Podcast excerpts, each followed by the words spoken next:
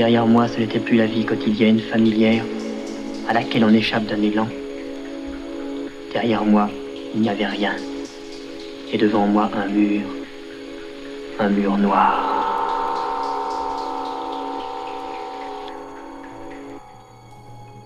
Quelque chose tout à coup a paru se briser en moi dans ma poitrine, et j'ai été secoué d'un tremblement qui a duré plus d'une heure.